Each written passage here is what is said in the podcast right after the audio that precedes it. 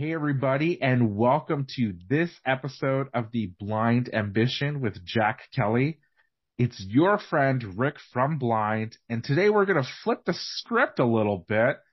And actually, Jack, dun dun dun dun, dun you're going to be in the spotlight. Um, I'm going to introduce everyone to you. So, Jack, welcome aboard. You're the founder and CEO of the Compliance Search Group, one of the leading and most trusted executive search firms specializing in recruiting finance and banking professionals. That's folks specialized in compliance, legal, regulatory, risk management, audit, corporate governance, accounting, tax, and, and, and more. The audience, you all know Jack as being passionate about advocating for job seekers and working professionals.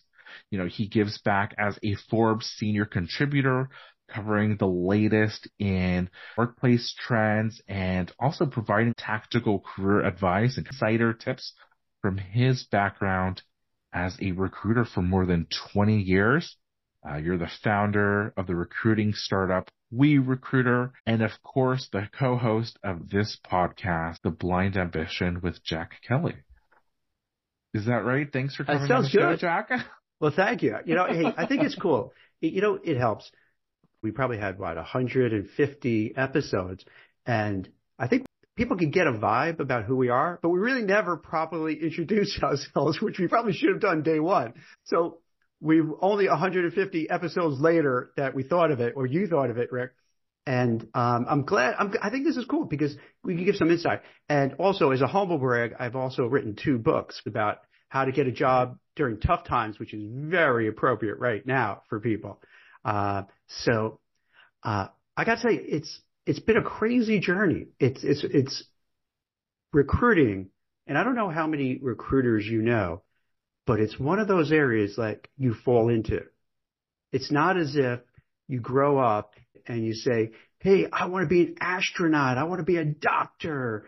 Now, I guess nowadays, I want to be a tech CEO, but they would never say, I want to be a recruiter. I mean, that's just like off the radar scope. And just to give some insights behind the curtain, most recruiters, and I don't think they would be mad at me for sharing this, they went into recruiting after trying, and this is me, I got to tell you, this is true. You fail at a whole bunch of other things. And then finally, somehow you just fall into recruiting because that's just one of the jobs that you've been trying along that continuum. And finally, for a lot of people, it clicks and either they're super successful and they stay there for a long time or they're like, hmm, last for a bit and then leave. I, I mean, I'm going to tease you and add Yeah. to the dog pile if you'll allow me. Mhm. But, you know, as a PR professional, I've got to say it's got to be the same thing. Similar, like, yeah. No one, yeah, like no one really wakes up and says, you know what? I want to get a college degree and I want to ghostwrite for an executive or a CEO. Or I want to tell executives like what not to say when they speak with a reporter. Like very, very few and far in between. Um, in, in terms of kind of, um, true ambitions Mhm. for a kid or an aspiring graduate, I'd say.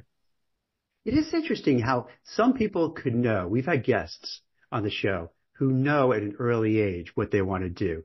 You know, they're coding when they're like three months old and you know that's what they're going to be. But then Right. others we've had, and, and I really respect these people who will say, Hey, I tried this. Like Sean Kim from Kajabi, I remember, first guy who was saying that on this podcast was like, Hey, I failed at this and failed at that. And I was dumbstruck. Like, why are you leading with failing? And he would be, well, that's how it works. You fail, you learn, you iterate, and you move forward. And it's, it's been an eye-opening experience kind of interacting with these people. And you're right. Like we fall into these things. I, I, I, I became a recruiter because I tried a bunch of other stuff, which in a way, I guess I could applaud myself for having the guts to say, Hey, I'm going to try, you know, you know, you know, working on Wall Street. I could try doing something else and so forth. But then if I'm not really crazy about it to say, you know what? I'm not crazy about it. I'm going to cut my losses or not even cut my losses. Say, I go, I want to see something else. And then in particular with recruiting, what ends up happening, you go to a recruiter, in my case, in New York City, and you meet with in a recruiting agency. And here's the thing that happens a lot. If you have like schmoozability and you have like a little bit of the gift of gab, they'll come back and say, huh, Jack, have you ever considered being a recruiter? And of course, I would say, no, I never really had any thoughts of that. I didn't come for you for this. I came for some job that I was interested in on Wall Street. And, right. But then they would sell you on why it's so great. But I've always had, Rick, this is really interesting. Ever since I was a kid, I don't know why. It could be because my grandpa, but he, I didn't even know him. He passed away. He, he ran a small store, right? Small, I think shoe store. And he was like the only one in the family who was an entrepreneur. And I thought that was really cool. And it must have stuck in my mind because even as a young kid, I was like, I would want to run my own business. So then when I was kind of knocking around for a bunch of years, um, and when this guy, you know, told me about recruiting, the light bulb went on. And I don't know if I've ever told you the story. So after speaking to this person about doing recruiting, I had a friend uh, who I work with on Wall Street. He was an analyst, and he goes, Jack, I I'm very good friends with this guy Ed Caligari, who at the time owned a very large, very successful executive search firm. And he goes, Jack, I'll introduce you, and you know he'll be honest with you. I go to the guy's office, and Ed was just a gentleman, a really nice guy, completely down to earth. And I'm walking around the office, and I'm looking around. Everyone's on the phone. There's a buzz in the air. Everyone seemed like jazzed and motivated. I'm like, huh. And so I got more interested. Then I started really talking with Ed. And honest to God, if he, he was like Brad Pitt or, or, or, you know, one of those like really just like amazing kind of, you know, guys, George Clooney. Pro- I, I'd be honest, at that time at my age, then I would have been intimidated in saying, I don't think I'm ever going to do this. But because he was so approachable, he was so down to earth, and he's such like a regular guy that I was like, oh, if he can do it, I can do it. And then right away, I went back to my recruiter and said, you know what? I'm going to do it. Because in my mind, I was thinking, hey, if this guy can do it, so if he can do it, why can't I? And then I, I started and I fell in love with it because as you mentioned in the introduction, I really enjoy helping people. And I know that sounds so uh, helping people, right? But it's true because what ends up happening if like you place somebody, not only do you make money doing it, but it's like a great feeling. It's a dopamine hit, hit because now you feel, hey, I took Rick, who was working at, you know, ABC Widget Company, unhappy, miserable. The boss is like a micromanager. I'm able to find Rick this better job, more money, more opportunity, more growth. And then like their life is changed. So I get paid and just to, to let people know, I'll be very transparent. When recruiters, they get paid only when they place somebody. And it's usually about 20, 25, 30% of the base annual salary. So if you place somebody, if you place somebody for 100,000, 200,000, 250, 300,000, and you're getting 20, 25%, that's, you know, that's a lot of money coming in. So I hit it very lucky because I, I worked with compliance people and this is going back 20 years ago. These are the folks who are like, they considered back office, paper shufflers, and, you know, they weren't valued. And I was thinking, hmm, instead of, and this might be a kind of a takeaway lesson for people, instead of going after like investment bankers that are sexier or the traders that were sexier, I figured, wait, why knock my head against the wall fighting against all these others where this space is kind of underserved. No one's really paying attention to it. So maybe I could come in there and really be the big shot there. And sure enough, I moved in there as a sleepy area. I was able to really build. And then I lucked out because this became the time when there's just all these issues on Wall Street, all these problems. So compliance all of a sudden became so important because they felt like, hey, you know, insider trading, uh, you, they had to put in anti-money laundering KYC because you had ter- 9/11 terrorists, you know, were funneling money to do bad stuff. And so sometimes you're just lucky. So it was just a straight up rocket ship where there was just so much demand. It was unbelievable. And it's like, how did I, this is amazing. How did I fall into this? It's so crazy. So it's weird how these careers go, where sometimes in your, in the right place, like I'll, I'll share this with a lot of job seekers that, you know, a lot of times you're in the wrong place at the wrong time and it sucks. But every once in a while, you get in the right place at the right time and it clicks and then you're golden and then it works. I mean, I, I kind of want to break that down yeah. a little bit because it, it seems that, you know, in broad strokes, you talk about how you kind of accidentally landed into recruiting and mm-hmm. executive search, but it seems like you had the hard skills underlying, right? Where there was a mentor that brought you along, showed you the ropes of the business, almost like an apprenticeship. And through your like personal experience and your curative entrepreneurialism, that you found this like green space mm-hmm. in terms of, well, no one cares about this back office or no one cares about mm-hmm. this whole job function. Um, I'm going to specialize and focus there because no one else is doing it. I'm going to serve that community. And then to your point, kind of the luck happens and so it's almost like stars align in terms of, you know, obviously you have to build the skills and be ready positioned for the time when, you know, the stars did align that you were able to just kind of naturally benefit and it lined up to you. So a hundred percent. I'll go backwards with what, you know, unpacking what you're saying.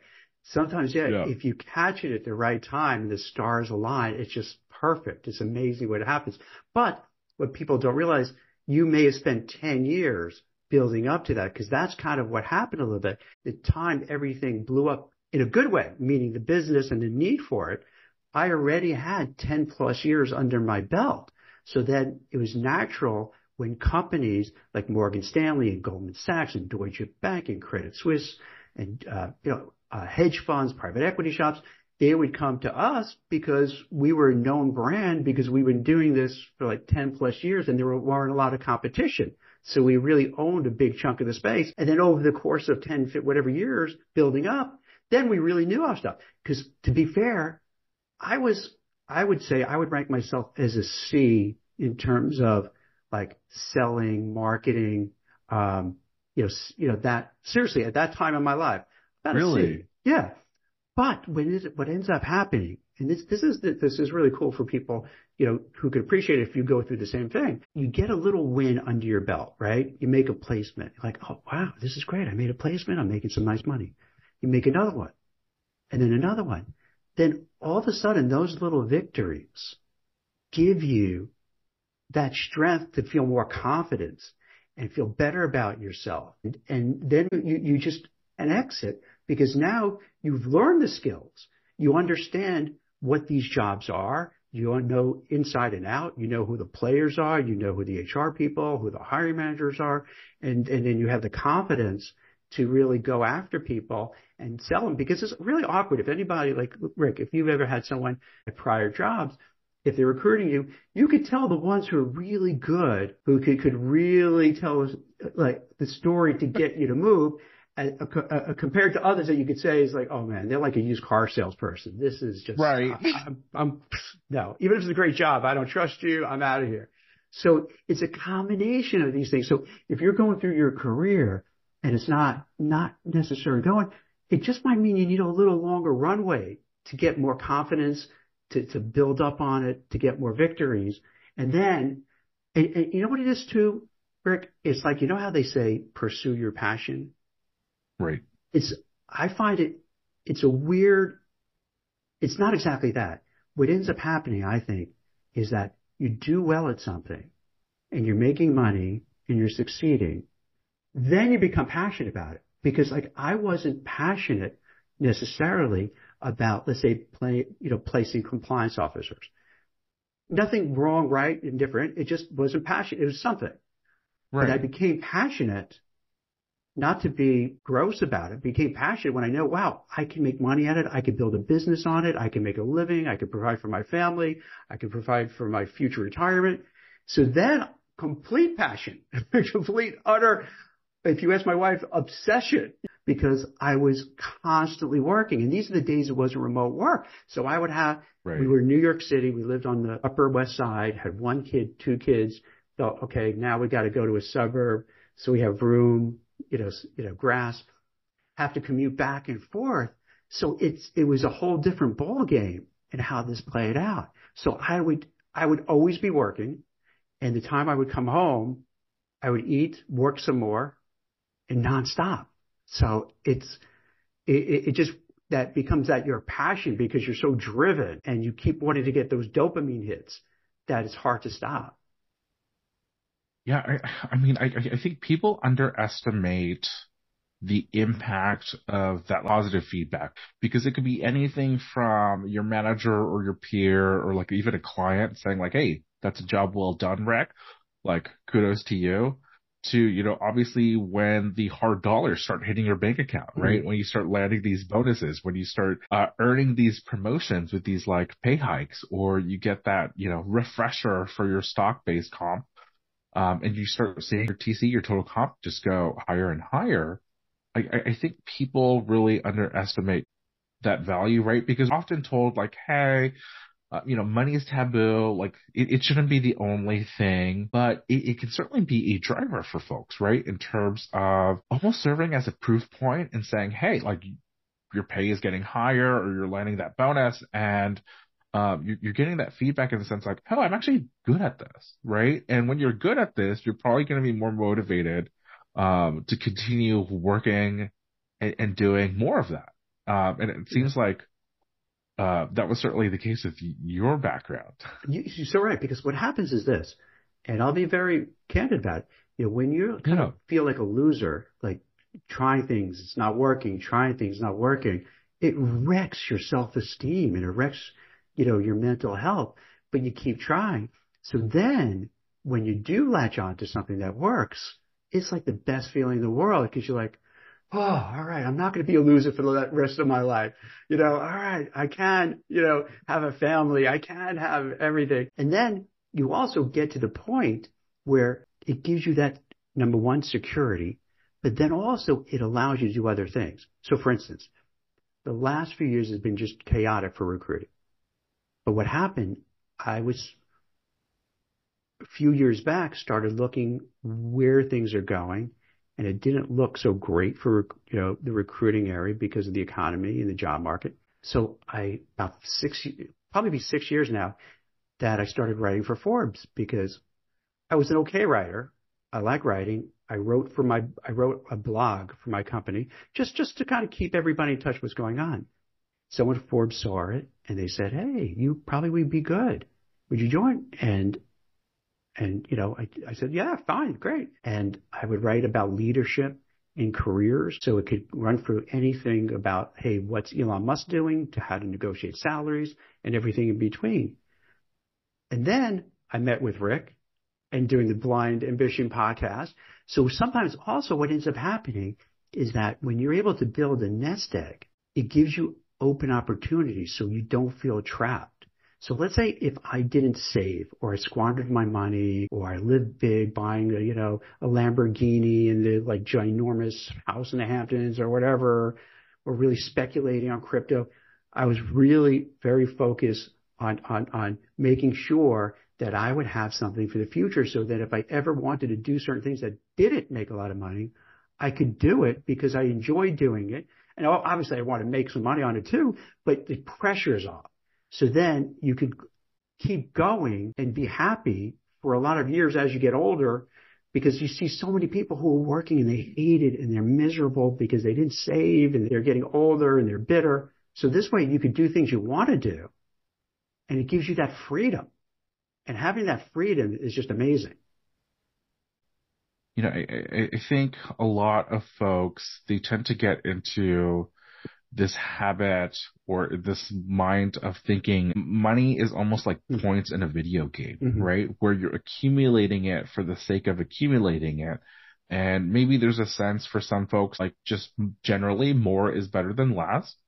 Um, but they get to this point where they've earned a lot and they they keep going. And I mean, it's fine, but they almost kind of forget like what money can do, right? In the sense mm-hmm. of it's a tool to provide for your family or to provide for yourself, to give you that kind of freedom or stability or independence even, uh, to be willing to try other things or do other things rather than kind of getting in this like loop of, well, you know, over time I should be getting more promotions or mm-hmm. be getting more raises or, or, or saving more is generally the right thing to do but it's almost like you're stuck with the process rather than what it can unlock. And I really appreciate that reminder in sense of, yeah, actually, maybe you should kind of work up and, and earn that, that money and then branch out in your career, find those passions or go deeper into those passions. Absolutely. And then you can always return back too, because you still have right. those muscle memory for that. So it's not as if you have to close the door. So then you just, you have more options and know that, all right, if everything comes to a stop, I'm still cool. I'm still okay. And I don't have to worry. And that, that helps out with your career too, because you know, when you deal with people who are, who are financially insecure, insecure about their job, sometimes they're the hardest to deal with because they're so frantic and understandably so. And then it's hard for them particularly when they interview, it's hard for them to come across well because they're so nervous, they're so frantic, they're worried if I don't get this right. job, oh my god, oh my god, oh my god, you know, I have my kids going to college, ah, and then you don't perform well. So I'm throwing that in because that mindset, in my opinion, is very helpful in terms of part of your whole career trajectory.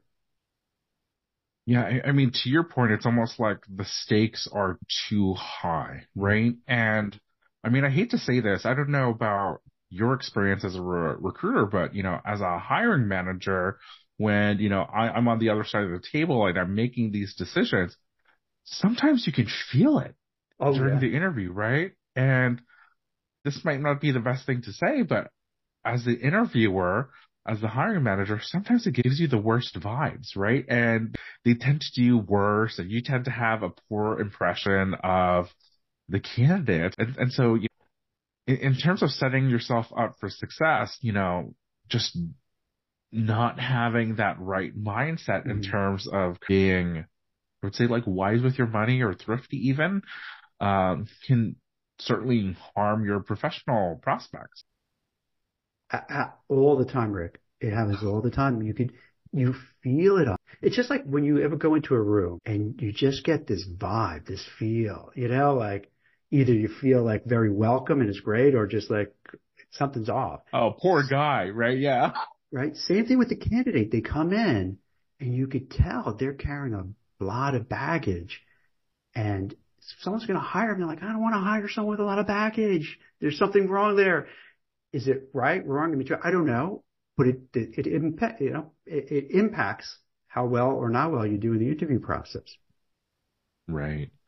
I, I mean, are there other things from your experience, 20 plus years of recruiting, giving folks like career advice, kind of counterfactual things that folks might not know that are actually impacting how they're seen at work or how they're seen when they're applying for a job? How about this? There's this thing that I don't think many people talk about. When you have a hiring manager, you know, you hire people from time to time. You may have all the right experiences or the right credentials. But you may lose out to another candidate who is upbeat, who is positive, who has charisma, who has a likability factor, who, who resonates like I, this could be that go-to person. And what happens, I notice with a lot of interviews, people come in and they're very robotic. You know, they're waiting for the question, answer the question, get another question, answer the question. And you can't get a good feel for that. And as we talked before, sometimes people come in with that baggage and they just feel kind of toxic. The vibes are off.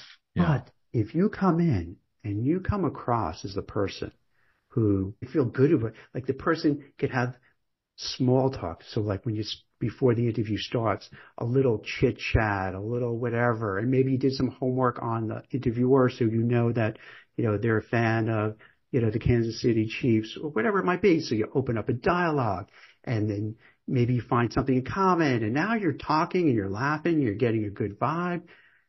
That, that is very important. And I've seen over the years the person who could do that and the interview hiring manager really feels that connection and they like you because you're, you're, you have emotion, you're, and you're excited and you're upbeat. That wins a lot of the offers because that's what they want. Like a hiring manager would want someone who has all the skills, yes. But if they're just a pain in the ass to deal with and annoying and they have a crappy personality and they're, they're always like irritable, it's like, oh, I'd rather go with the other person who, who has more positive attributes, even if they're not as good, because I could at least, I feel I could work better with that person. And then I could always teach them the things that they need to learn. So that's one thing I think that people don't talk enough about is how you come across and you want to come across basically as a winner. You want to come across as someone who could get things done and as the boss, Rick, if someone is going there, knowing that if you call me, you know, late at night, weekends, I'm there for you. I'm going to be there and you know, you feel it when you have those candidates and that's what they want. And it is reasonable, right? It's just reasonable because you, you need that person who you're hiring to help you get up the ladder and do well. So I think that's something is very underrated. I, I, think just not to kind of, to break it down and not to kind of oversimplify it, it's certainly not a defense of the so-called personality hire, mm. but you know, from my end yeah. as a hiring manager, some of these roles that I'm interviewing for, I have dozens of folks, even at the like final stages, the panel interviews. And the one thing that I found works really well for myself in my career, um, and I certainly see it um, now that I'm on the other side as a hiring manager is, um, being able to kind of craft a story around your candidacy, around your resume, right? Because, you know, as a hiring manager, when I get to kind of the debriefs, after we've interviewed the candidates at the final panel interview, sometimes we're talking about dozens of people. And, you know, when it's for a certain role and when it's for a senior role, um, the experiences tend to be very similar, right? They all have the hard skills. They all worked at great companies. That's why we brought them in and they got so far in the rounds that they did. But sometimes to your point, they're a little robotic, right? No one stands out. Sometimes you know, I, I hate to say this to, to all the people that might be listening that might have interviewed with me previously. Sometimes I say, which candidate are we talking about hmm. again? You know, I, I, I, I'm in the panel and roundtable. I'm on the conference call debrief and saying like, oh gosh, like I don't even know which candidate we're talking about. But, you know, one kind of strategy or tactic that I've used myself when I'm, you know, a candidate is I think far ahead and I say, gosh, when the hiring manager and the recruiter and all the people that I'm meeting in the panel interview, I don't want that to happen. I want them to remember, oh, Rick was the guy that was a self-taught PR person, right? Or Rick is the guy that, you know, super energetic and super bubbly and he likes to travel. He's the worldly guy or something, you know, like almost kind of crafting a, a cheat code or a narrative or a messaging, uh, for who you want to be and really kind of sticking to it and reinforcing that in your responses uh, during your interview, making sure you know the stories and examples that you know you point to or that you cite uh, kind of match that same story. It's almost like uh, you know you a reality show. I've been watching a lot of reality TV. Uh, and the producers there, they always do the edits, right? And in post production, and by the time you watch the episode, you're like, oh, that character is the crazy person, right? They get into crazy edits. Yeah. Like all of the edits, whenever they're shown on TV, they're super dramatic, right? Like they're almost become caricatures. And, you know, when I interview, I like to think in the same way. Like, how can I almost be kind of a, an exaggeration or a character where, you know, I, I'm saying things so much to the same point that they can only interpret my candidacy or my job application as one way, right? Like, oh, Rick is the X. And like all of his examples, like, oh yeah, he, he, he really is that kind of guy, mm. right? That makes so much sense. It makes so much, cause like if you have so many candidates and they all blend together, which happens all the time. If you have someone like, oh, I just got back from Japan. I just got back from Korea. I just did something that stands out. They go, wow, what's Korea like? What's Japan like? So it, it, it, you're right, because then it makes them stand out that they remember you compared to like 20 other people who, meh. you're, you're, the you're the tenth guy from yeah. Goldman Sachs, yeah, yeah. or you're the the fifth Google engineer that they've met with, right? Uh, it's it's it's really smart advice. Yeah, absolutely.